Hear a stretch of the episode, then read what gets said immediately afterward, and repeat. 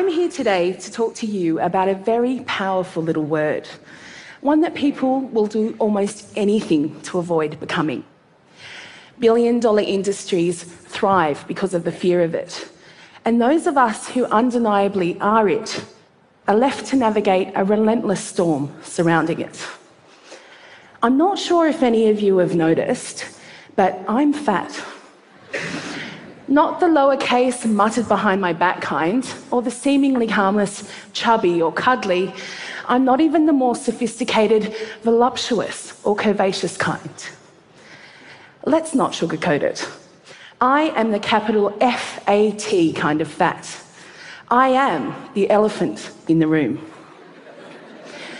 When I walked out on stage, some of you may have been thinking, oh, this is going to be hilarious, because everybody knows that fat people are funny. Or you may have been thinking, where does she get her confidence from? Because a confident fat woman is almost unthinkable. The fashion-conscious members of the audience may have been thinking how fabulous I look in this Beth Ditto dress. Thank you very much. Where some of you might have thought, oh, black would have been so much more slimming. You may have wondered, consciously or not, if I have diabetes, or a partner, or if I eat carbs after 7 p.m. You may have worried that you ate carbs after 7 p.m. last night, and that you really should renew your gym membership. These judgments are insidious. They can be directed at individuals and groups, and they can also be directed at ourselves. And this way of thinking is known as fat phobia. Like any form of systematic oppression, fat phobia is deeply rooted in complex structures like capitalism, patriarchy, and racism. And that can make it really difficult to see, let alone challenge. We live in a culture where being fat is seen as being a bad person. Lazy, greedy, unhealthy, irresponsible, and morally suspect. And we tend to see thinness as being universally good, responsible, successful, and in control of our appetites, bodies, and lives. We see these ideas again and again in the media, in public health policy, doctors' offices, in everyday conversations, and in our own attitudes. We may even blame fat people themselves for the discrimination they face because, after all, if we don't like it, we should just lose weight. Easy. This anti-fat bias has become so integral, so ingrained to how we value ourselves and each other, that we rarely question why we have such contempt for people of size and where that disdain comes from. But we must question it, because the enormous value we place on how we look affects every one of us. And do we really want to live in a society where people are denied their basic humanity if they don't subscribe to some arbitrary form of acceptable?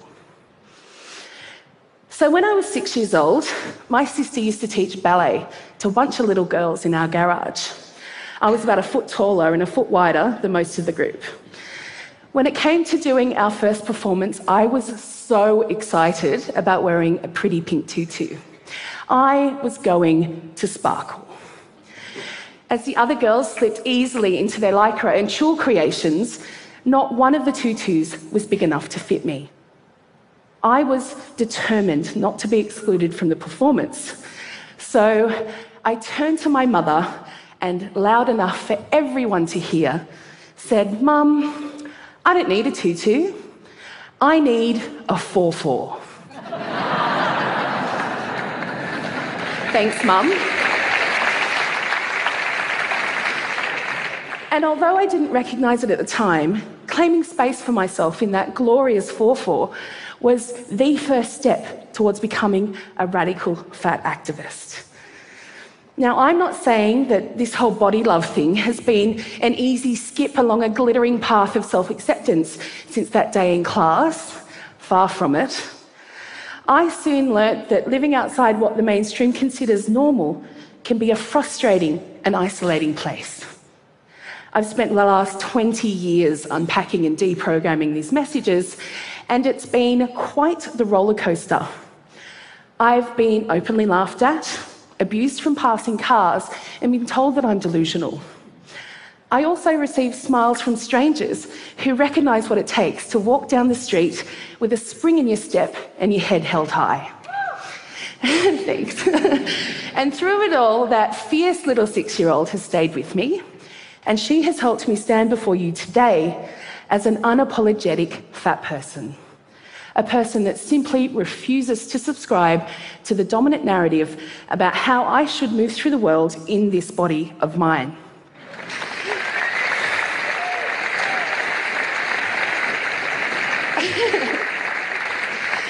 And I'm not alone.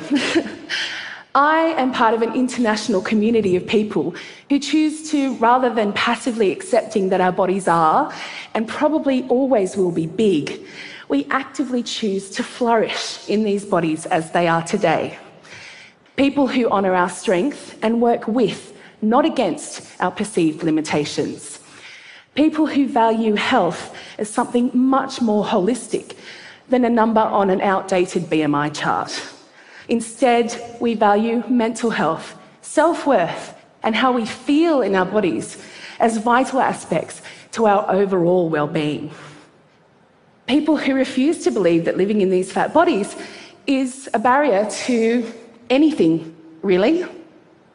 There are doctors, academics, and bloggers who have written countless volumes on the many facets of this complex subject. There are fashionistas who reclaim their bodies and their beauty by wearing fat bikinis and crop tops, exposing the flesh that we're all taught to hide. There are fat athletes who run marathons, teach yoga, or do kickboxing, all done with a middle finger firmly held up to the status quo. And these people have taught me that radical body politics is the antidote to our body-shaming culture. But to be clear, I'm not saying that people shouldn't change their bodies if that's what they want to do. Reclaiming yourself can be one of the most gorgeous acts of self-love and can look like a million different things.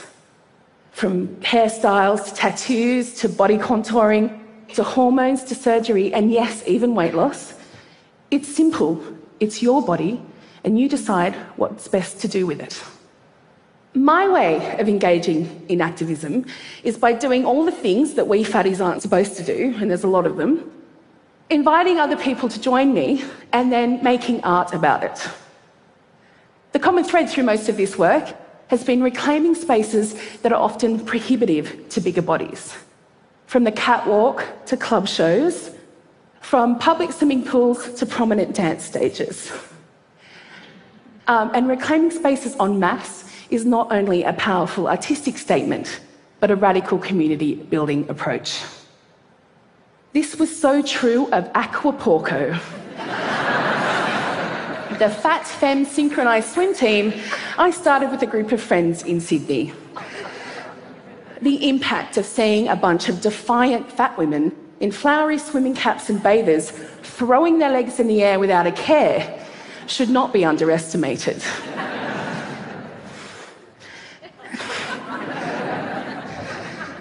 Throughout my career, I have learnt that fat bodies are inherently political, and unapologetic fat bodies can blow people's minds.